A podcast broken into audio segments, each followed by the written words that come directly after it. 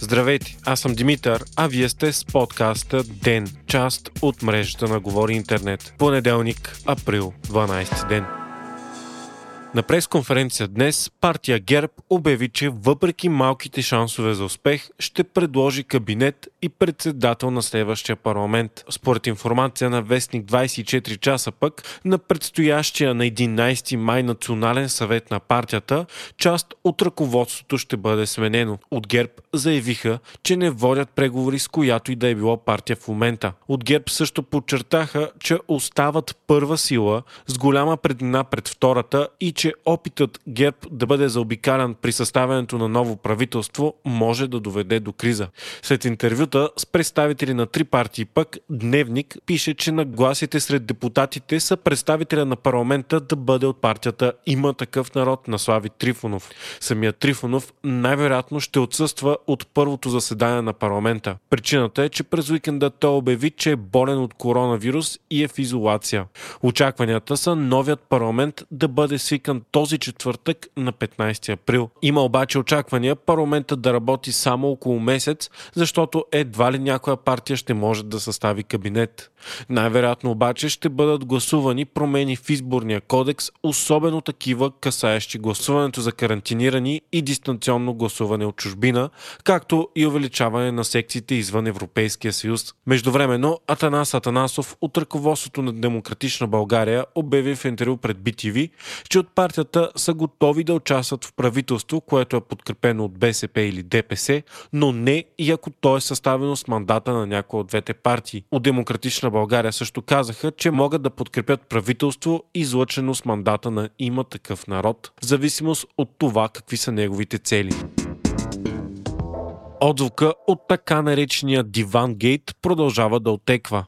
Той се случи в края на миналата седмица по време на срещата между представителите на върха на Европейския съюз и президентът на Турция Реджеп Ердоган. Председателя на Европейската комисия Урсула фон дер Лайен и председателят на Европейския съвет Шарл Мишел дискутираха с Ердоган възобновяването на отношенията между ЕСА и Турция след дълъг период на втвърдяване на тона.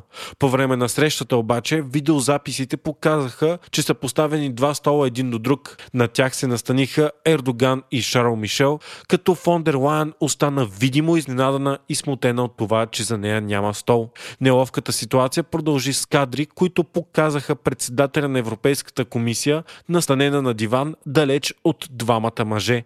Това е позиция, която според дипломатическия протокол е далеч под нейната и се смята за дълбоко неуважение и обида. Кадрите обиколиха Европа и продължават да водят до много коментари. Ердоган е широко критикуван в Европа за обидната ситуация. Тя се смята и за сексистка, особено на фона на факта, че Турция наскоро обяви, че се оттегля от Истанбулската конвенция за защита правата на жените. Турският външен министр обаче отрече каквито и да е било обвинения в умишлена подигравка и заяви, че протоколите за срещата са били според исканията на Европейския съюз. Фон дер Лайен е първата жена председател на Европейската комисия. Един от трите най-важни поста в структурата на Европейския съюз. Изключително остри обаче бяха и критиките към бившият премьер на Белгия Шаро Мишел за това, че той не е реагирал и не е отстъпил джентълмен джентлменски мястото си на Урсула фон дер Лайен. През уикенда Шарл Мишел обяви, че е дълбоко смутен от случилото се и от тогава не може да спи спокойно нощем.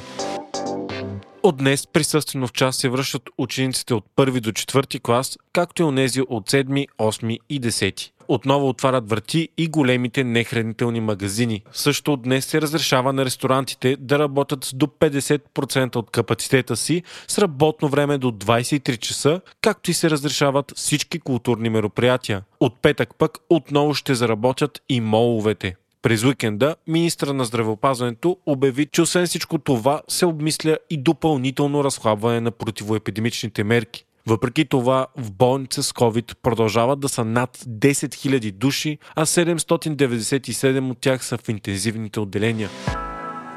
Иранската ядрена инсталация в град Натанс е претърпяла авария, която ще изкара централата от строя за поне 9 месеца, съобщават световните медии.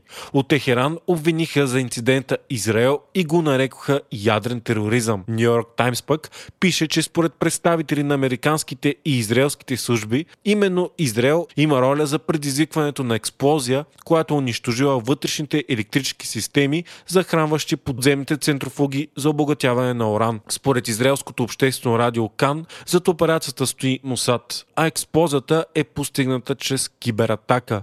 Инсталацията е ключова за програмата на Иран за обогатяване на уран. Държавата е широко обвинявана, че се опитва да създаде ядрени оръжия за масово поразяване, заради което е подложена на множество западни санкции. От Техеран обаче отричат и твърдят, че искат да развият единствено ядрена енергетика за цивилни цели. Инцидентът стана само ден след като Иран пусна новите си центрофуги за обогатяване на уран.